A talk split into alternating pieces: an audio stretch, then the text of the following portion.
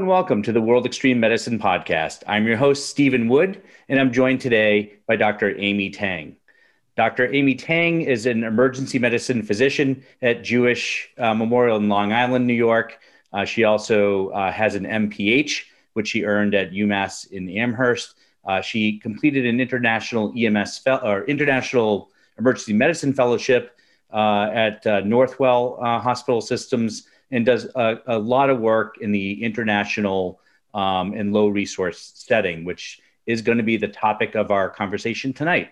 Um, and I'm, am I wrong when I, I'm saying, you know, Tang is kind of the, the beverage of astronauts, but there's no relation there. You, your family didn't invent or isn't involved in the Tang industries?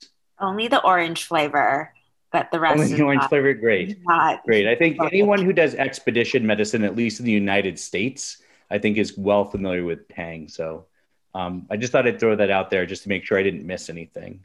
Mm-hmm. Um, but I'm excited to have you on as a guest today. Um, I'll reveal that we actually worked together as colleagues a, a number of years ago. Um, I think too many years, actually, maybe to mention. Yeah. Um, although I, I feel I'm still looking quite young, as you are as well. Uh, we worked together in emergency medicine research, doing research on sepsis. Um, and then we uh, both have stayed in emergency medicine and have worked um, uh, both in academic medicine uh, and I've worked in community hospital settings. Um, I know you've worked mostly in the academic setting, but have worked extensively in areas that are kind of um, low resourced and underserved. Um, so, you know, we both kind of have a, a background in EM we both have a background in working in these kind of austere environments but clearly you know you uh, have really taken that to new levels and have done quite a bit of work um, both in haiti and in india. And that's what i'd like to talk about today. So tell me a little bit about yourself and and then your experience and then we'll kind of talk about um, you know how you've engaged uh, these uh, you know low resourced communities in emergency medicine. Yeah thanks. Um, so, yeah, and global health has always been something I've been interested in. Um, it kind of is like one of those things that drives a lot of people to medical school. You want to help low resource communities, you want to help people around the world.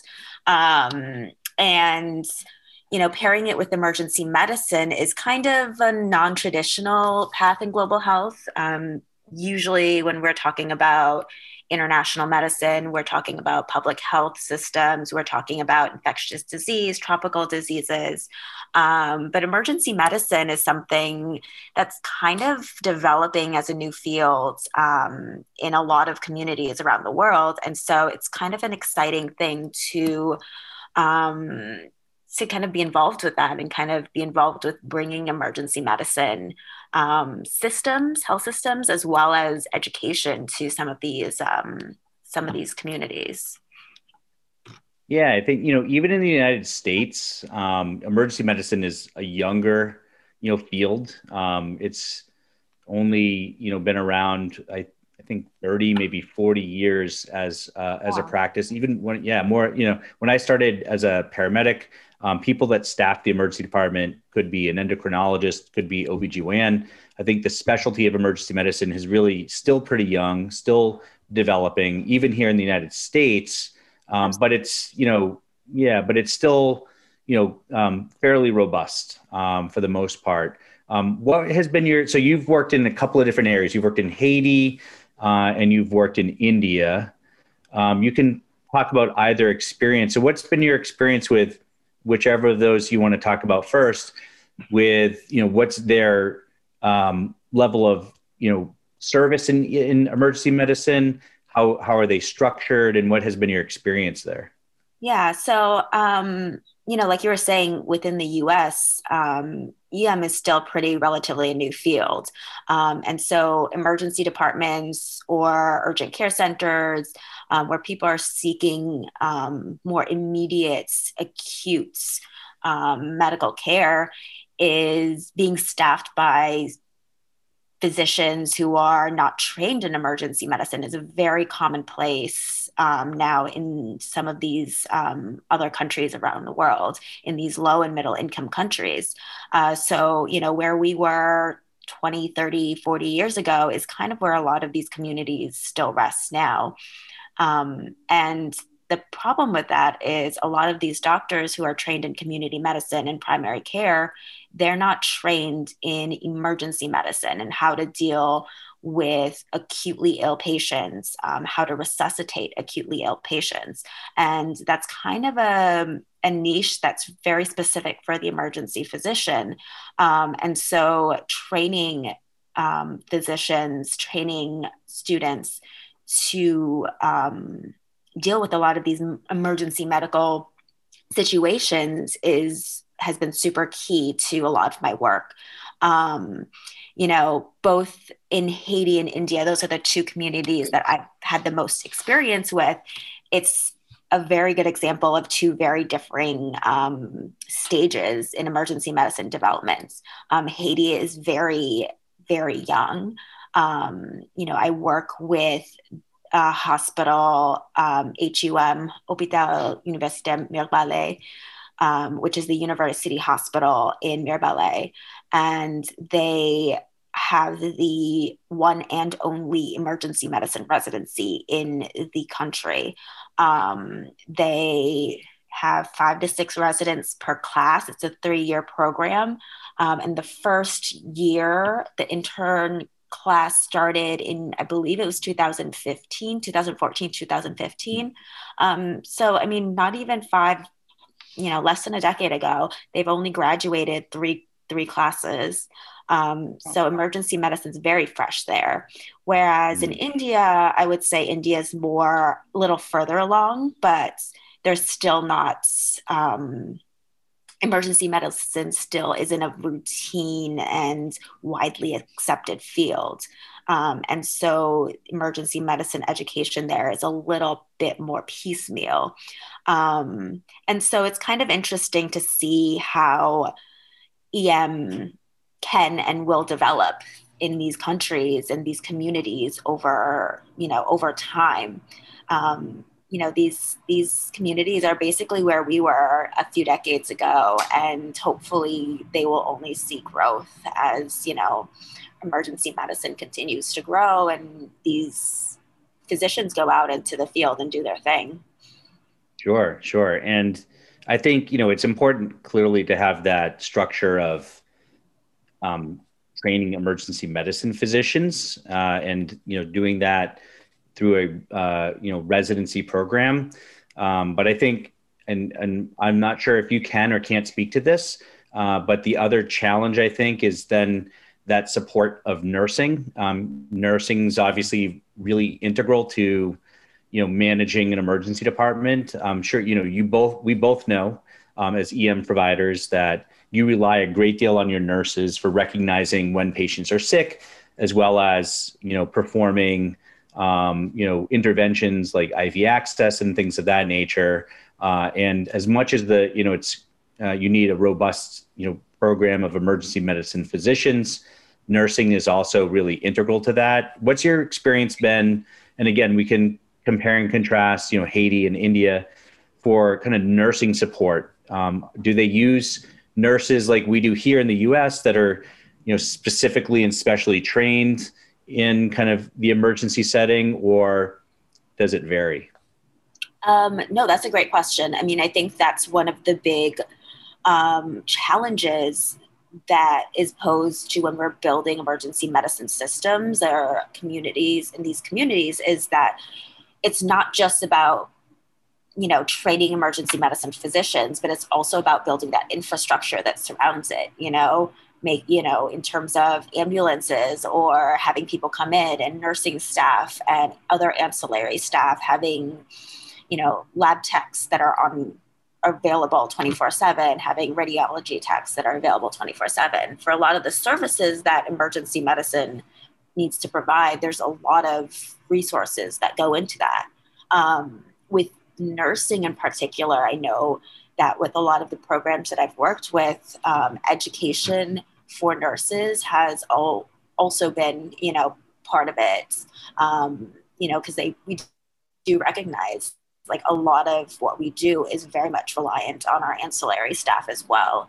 Um, especially in these communities where physicians may be few and far between um, having um, a medic or a tech or a nurse, um, somebody who has some medical background, but not necessarily a physician, sometimes is a lot more available to patients.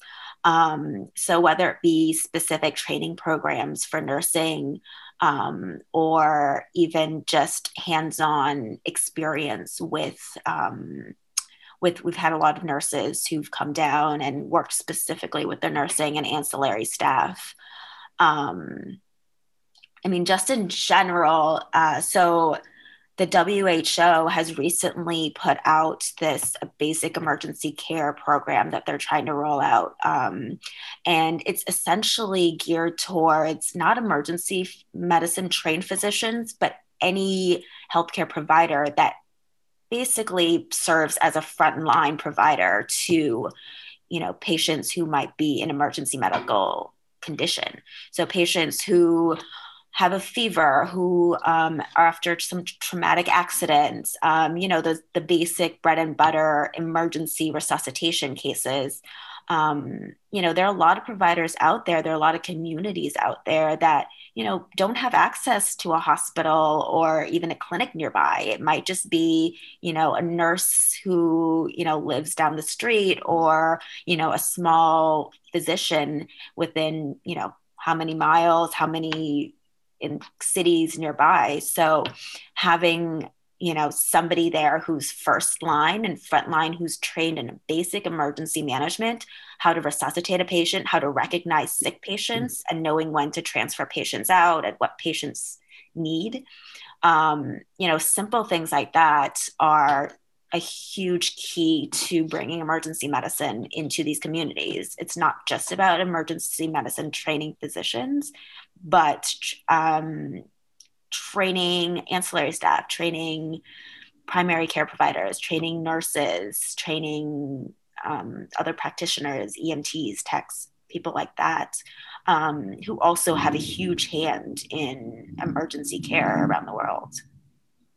No, I, I think that brings up a really good point and something that, you know, we don't think about much here in the US because we have so many designated professionals, but that's this is the point that I think you bring up is just the importance of community health workers. Um, and those don't have to be certified people. These are just people that have worked in the community. They're trusted, um, and they can be, you know, trained to understand some basic principles of emergency care um, that might be even more important than you know a small residency program in a country like Haiti where they're putting out five providers a year. You know that's just not going to be sufficient um, to you know to manage a country that does have you know high rates of morbidity and mortality and lots of trauma.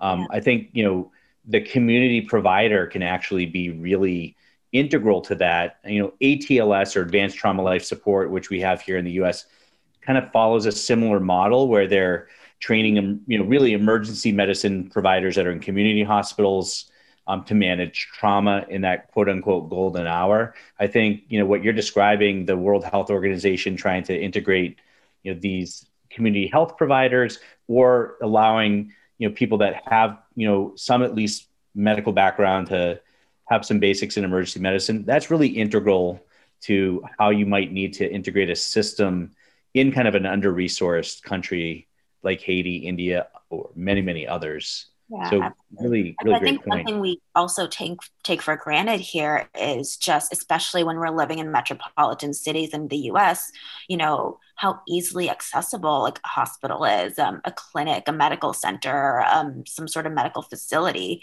You know, like there's probably dozens within 10 miles of me here in New York City. Um, but right. there are a lot of communities out there around the world that, you know, not only are these health centers far away, but they're not easily accessible. You know, there's no paved roads, there's no cars, you know, you're hiking, you're, you know, motorbiking, you have no transportation, there's no, um, system in terms of transportation to get you to a lot of these places and a lot of these places are very isolated because of that um, so you know just going to a hospital for any quote unquote emergency you might have or medical issue you might have is, you know, not very feasible um, logistically. And so, you know, community health workers are a huge part of uh, of what we do, and you know what needs to be done as we you know move forward with uh, with bringing emergency medicine and, and prioritizing emergency care around the world.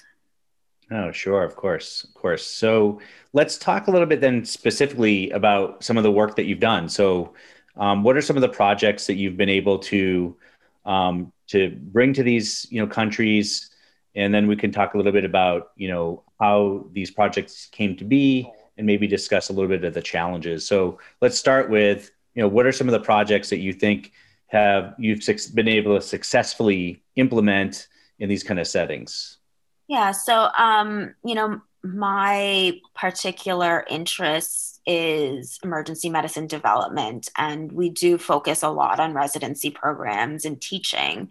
Um, so, you know, generally we are teaching residents, we are teaching physicians, um, and a lot of it's teaching from the ground up. So it's not just learning emergency medicine in terms of like the medical knowledge and the procedural knowledge, but it's also about medical education in terms of, um, you know, how do they become teachers in themselves? How do they, because mm. they're going to be tasked with um, further spreading emergency medicine in these countries. Uh, in Haiti, for example, you know, these you know these few residents who graduate they're going to go out into the community and it's going to be on them to bring more people into the emergency medicine field. Um, you know, it's something that we say a lot in global health, but, you know, our job is basically to make ourselves obsolete. You know, we come into these places, we want to, you know, bring emergency medicine, we want to teach them, but eventually we want to be able to step out of the picture and leave it up to the locals and people who are from that community to take over and to take you know take on the rest of the work. Um, so i've focused a lot of you know on creating basically like very basic emergency or just medical education training programs. So very simple things like you know for these residents they we do a two day course in how do you teach? How do you teach another medical professional? How do you teach a nurse? How do you teach a medical student? How do you teach another resident? Um, you know, how do you teach adults, which is a different um, beast in of itself. Um, so there's a lot of specifics there, but the idea being not just that we're teaching emergency medicine, but we're teaching these people how to um, how to continue the chain, right? How to continue to teach others and then further propagates the knowledge that they've learned.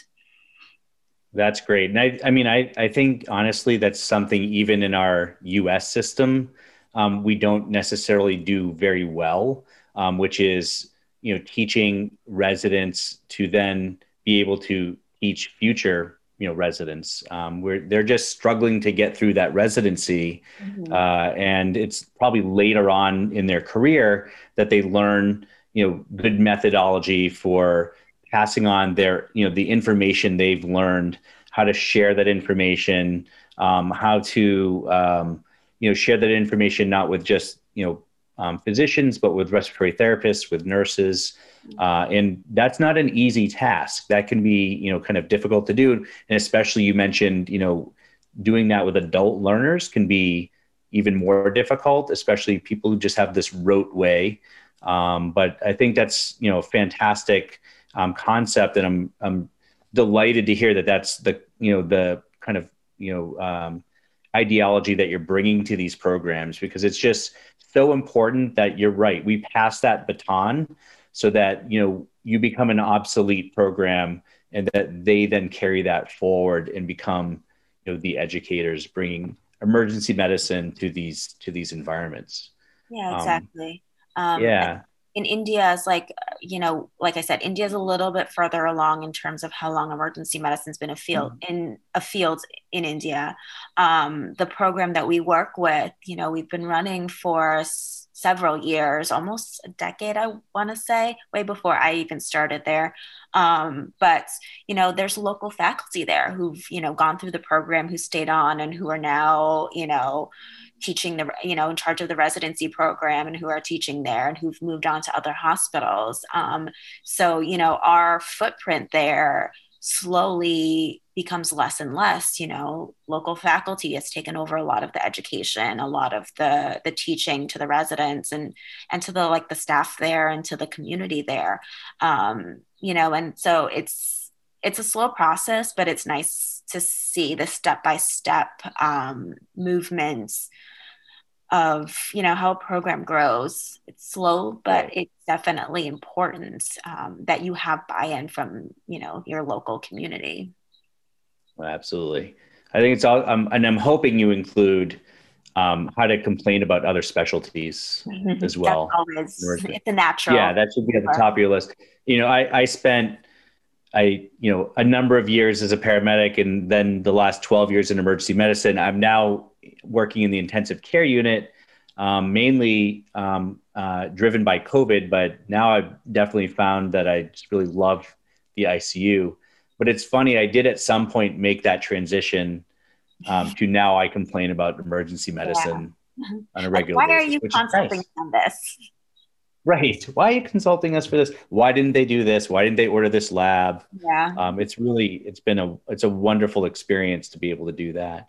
Um, have you had any challenges? Have there been any, you know, programs that you've tried to institute that you felt just didn't go well that, but, but you were able to learn from anything that kind of fell on its face where you're, you had a really great idea, you tried to implement it and it just didn't work?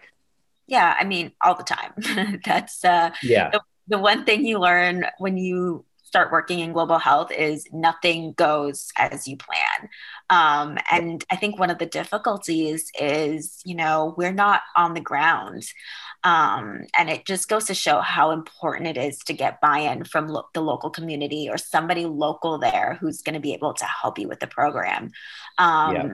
You know, in India, in, uh, you know, for example, I've like tried to run various research programs there, start research studies or work with some residents on that. But it's hard when you're doing it with you know a 12 hour time difference and over right. internet over you know whatsapp over email um, it's hard doing things from afar um, you know a lot of programs will say you know like being there in person is going to be a big a help and it's a good way to get things actually started. Um, but unfortunately, you know, like sometimes the the distance is too much. Sometimes it's just not feasible to be there full time um, or even a large amount of the time. And especially now in times of COVID when we're not traveling at all, um, you know, that's becomes a very difficult thing um, planning and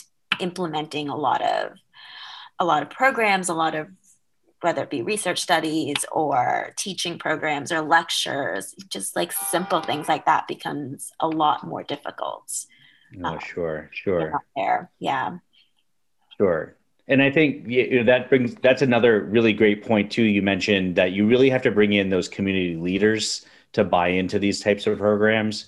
And I think you know that's probably an area that I've I've seen where you know organizations try to go in to a location um, they don't get the buy-in from these community leaders that's destined to fail yeah. um, that buy-in is incredibly important and um, i think that's a really good point you know to for our listeners that are you know engaging in these types of programs you know getting buy-in from those local leaders is really integral and then you know it is important to have boots on the ground um, in many cases, but you also have to be adaptable. And, and especially now with COVID, um, and I, I, think a lot of places now are going to limit travel regardless. They're going to realize these things can be done, you know, um, through via Zoom and other, you know, um, outlets that might kind of change um, that. Where, yeah, what's your thought on that? You know, where, you know, how important is being boots on the ground versus offering something,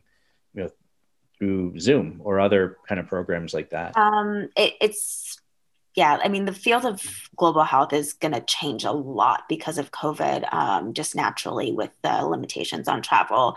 I think it really depends on where you are with the project. Um, if you're starting a project from, you know, day zero, um, being there in person cannot be replicated. Um, being there, you have to be there to make the connections to to build that you know find that buy-in and build it with the community um, that's so important um, i can't tell you how many uh, global health type programs or people who are very well intentioned but you know they have very unsustainable projects in mind because they don't think of involving local community and local mm. Local people um, without that local buy-in you're basically your program's unsustainable. Your program's not going to have the impact that you want it to have. Um, so especially in those initial in the initial uh, period where you're bringing this program in and starting it, being there in person is going to be a huge um, a huge help. Um, you know, and it's slowly as things build, you can step away and you can do more things remotely. Um, obviously, that's going to change a lot now with you know travel restrictions with covid and everything but um, i mean i think it's still very important um, i know in india now we're still we're still doing we're doing zoom classes um, to the residents. So once a week um, a us faculty member will log on to zoom and teach to you know the local um, residents in india. But you know there's always challenges to that. It's a 12 hour difference. Um, you know getting engagement over a camera and the internet is not the same as when you're in person um, getting you know everyone to log in at the same time finding a time that's suitable for everyone you know there's a lot more techno- technology and um, other logistics that come into play so it's going to change a lot of what we do. It's it's still feasible though. It's just um, re- reworking, reimagining what we do and how we're going to do it, how we're going to teach. Right, right. No, that's great. You know, the other thing I kind of wanted to ask you about um, was, you know, I think especially you, you know U.S. based programs, we go in thinking that we're going to do all the teaching, um, and off and in other projects I've been involved in, I've in Haiti and Iceland, um, you know, we've kind of gone in with that mindset and then realized that these programs have a lot to teach us as well. Um, and that even though, you know, we come from these academic centers, there's a lot we can learn from these, you know, um, other organizations. They've been able to, you know, take what limited resources they have and do some amazing things. Um, do you have any example, like stories or examples of where that's, you know, been the case in Haiti and India where you've just learned something that really kind of changed your practice, changed your mindset on your approach to emergency medicine? Yeah, so much. Um, you know, like you said, a lot of these people, these communities are so used to um, working around constraints and resource limitations that they're so much better at, at it than we are. Um, you know, I remember when I first went to Haiti and you know saw the nurses priming pumps and they don't have iv pumps right? So they're counting droplets and you know titrating by drops um, things that you know you, you don't even think about um, you know creating C-collars using you know cardboard and you know rolled up towels and blankets um, you know they're able to improvise with what little resources they have um, you know treatments a lot different there when you don't have access to a CT scanner, when you don't have access right. to an x ray, maybe routinely, or labs that are going to come back in a timely manner, um, you know, your practice medically changes a lot. Um, you know, I, one of the things that I think when I first like um, worked globally was just the management of DKA. So like a diabetic coma, a diabetic emergency. Um, you know, here in the US, we have IV insulin, we have all these treatments, we have these labs, we calculate blood gases and ion, anion gaps and all these different things. And these are not readily available in some of these communities. So, you know, we do a quick finger stick to see what their blood sugar is, see if they have sugar in their urine, and do an EKG does it look like their potassium's high? We start insulin sub, you know, like everything's a little bit different. Um, right. And, you know, coming up with those and like thinking, thinking it through to that extra step um, without having the normal resources and the normal data that you would have um, that I'm used to having, that we all are, right. Um, right. is very different. So it's, it's definitely a learning experience to work in these communities and to work with these limited resources and kind of like try to MacGyver it and figure out how to work around these constraints because it's possible. These guys do it every day and they do it successfully. Um, right. And it makes you realize how how reliant we've become on technology, on you know these very fancy machines and lab tests and consultants. And sometimes you know you just got to do what you have to do. And you don't need that to be a doctor. You don't need these fancy things. Um, right. still help people. You can still save lives with with smaller resources you just have to be a little bit more ingenious about it and a lot more flexible Oh uh, yeah, I mean, I'm I'm a disciple of um, uh, Jerry Hoffman. I, I don't know if you're familiar with Jerry Hoffman, who is a, a, a very outspoken emergency medicine, um, you know, physician who, you know, really talks about, you know, so many of the things we do are unnecessary and could be, you know, obtained through good history, good physical exam.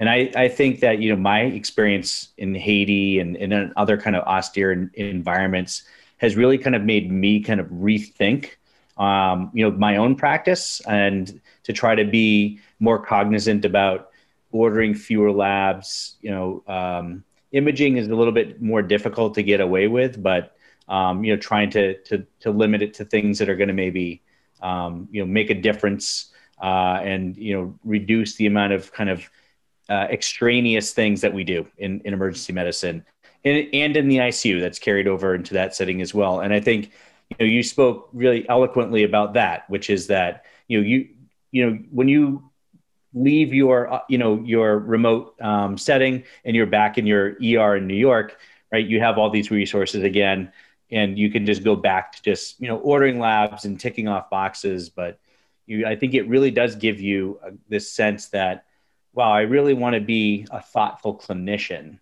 and kind of you know listen to that history, listen to you know do a really thorough exam, think about what's necessary, what isn't, and then what my downstream resources are going to be. So I think, um, you know, I fe- I felt that it's changed my practice. Seems like it's done the same for you. Yeah, um, exactly. I mean, like regard. you said, I mean, a lot of what we do goes back to our history and physical, like very basic, simple things. You don't need anything fancy for it. And sometimes we rely more on these technologies, on these imaging, on these tests, and we let the history and physical fall by the wayside. Um, yeah. And it feels very wasteful, especially when you come back from these communities and from these very resource, low resource settings, and you're you know, you go back, I go back into my ER and everyone's getting a CAT scan and everyone's getting an MRI, you know, like things that you're like, is this really necessary? Like, we're wasting right. so much um, compared to these communities that are making do with so little. Um, the disparity is very shocking, and so it's it's humbling. It's it's very humbling to see the difference and to kind of take that into your personal practice.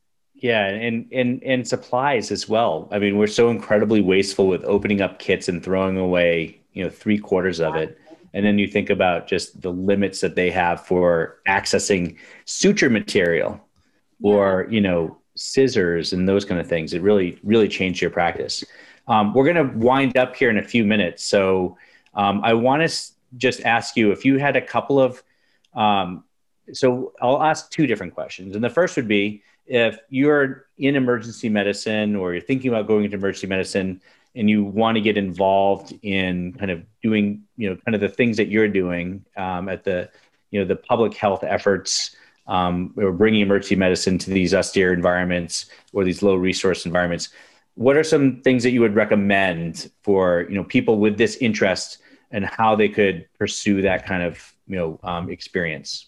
Yeah, I mean, so I tell residents and students all the time if you're interested in global health, you kind of have to do it. Go ask people who are involved in it, ask how you can get involved. Um, and when you're, there's a lot of global health programs out there. There are a lot of global health missions um, and and people doing a lot of things in the global health world.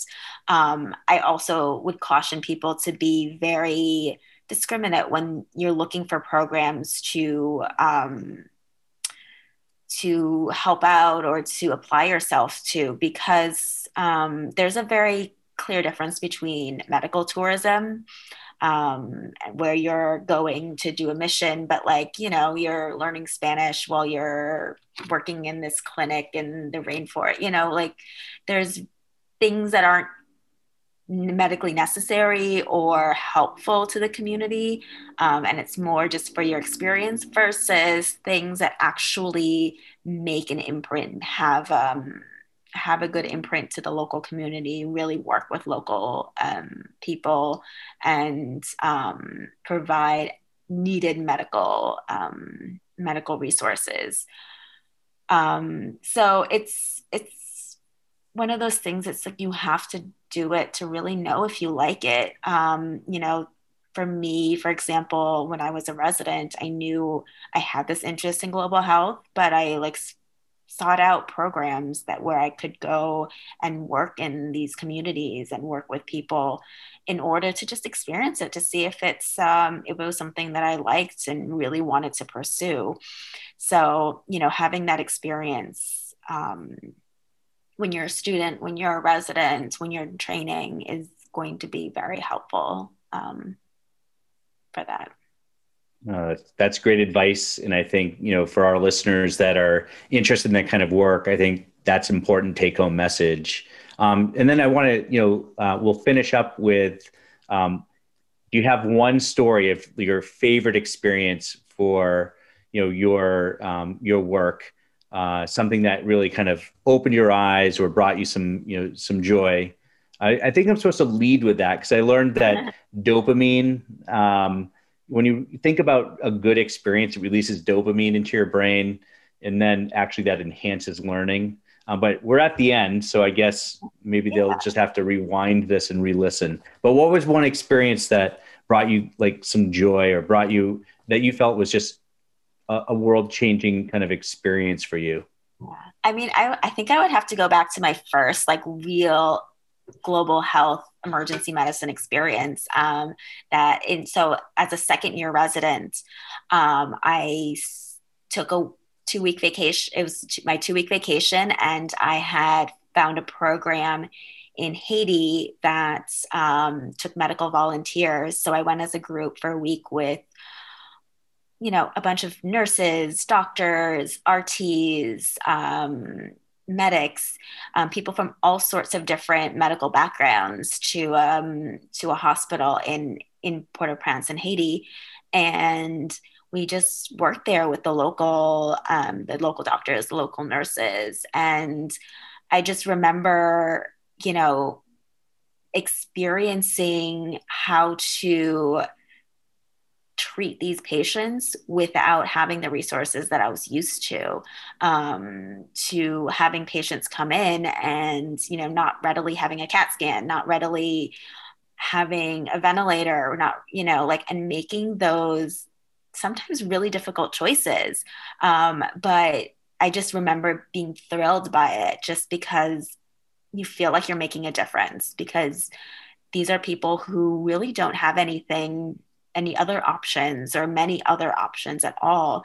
Um, and you know it's very common in these settings in these very low resource settings that people aren't seeking out medical care unless it's extremely necessary and so to right. be involved with those patients um, it's very fulfilling and it kind of just like really really sparked my passion for global health. And you know after that week i knew like i knew this is what i wanted to do. I knew this is was the environment and the people that i wanted to work with.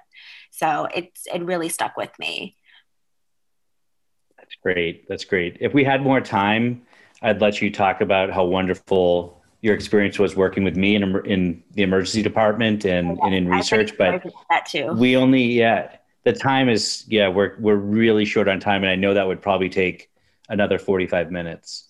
Um, well, Aimee, it was so great to have you on today. Um, you're, you've got such wonderful experience. Your views are, you know, I think real good take home message messages for our listeners who are interested in working in kind of uh, low income, low resource um, settings, or who want to bring, you know, educational programs to these areas.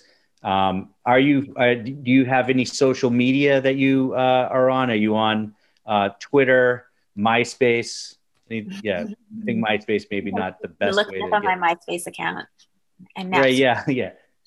um, but you're you are on Twitter. Do you? I'm on uh, Twitter. Um, okay. Aimee T- Aimee T Tang A I M E E T T A N G. Great, and we can we can follow you there. You can follow Great. me. Well, thank out. you so much. What's that? It's like follow me, reach out, say hi. Absolutely.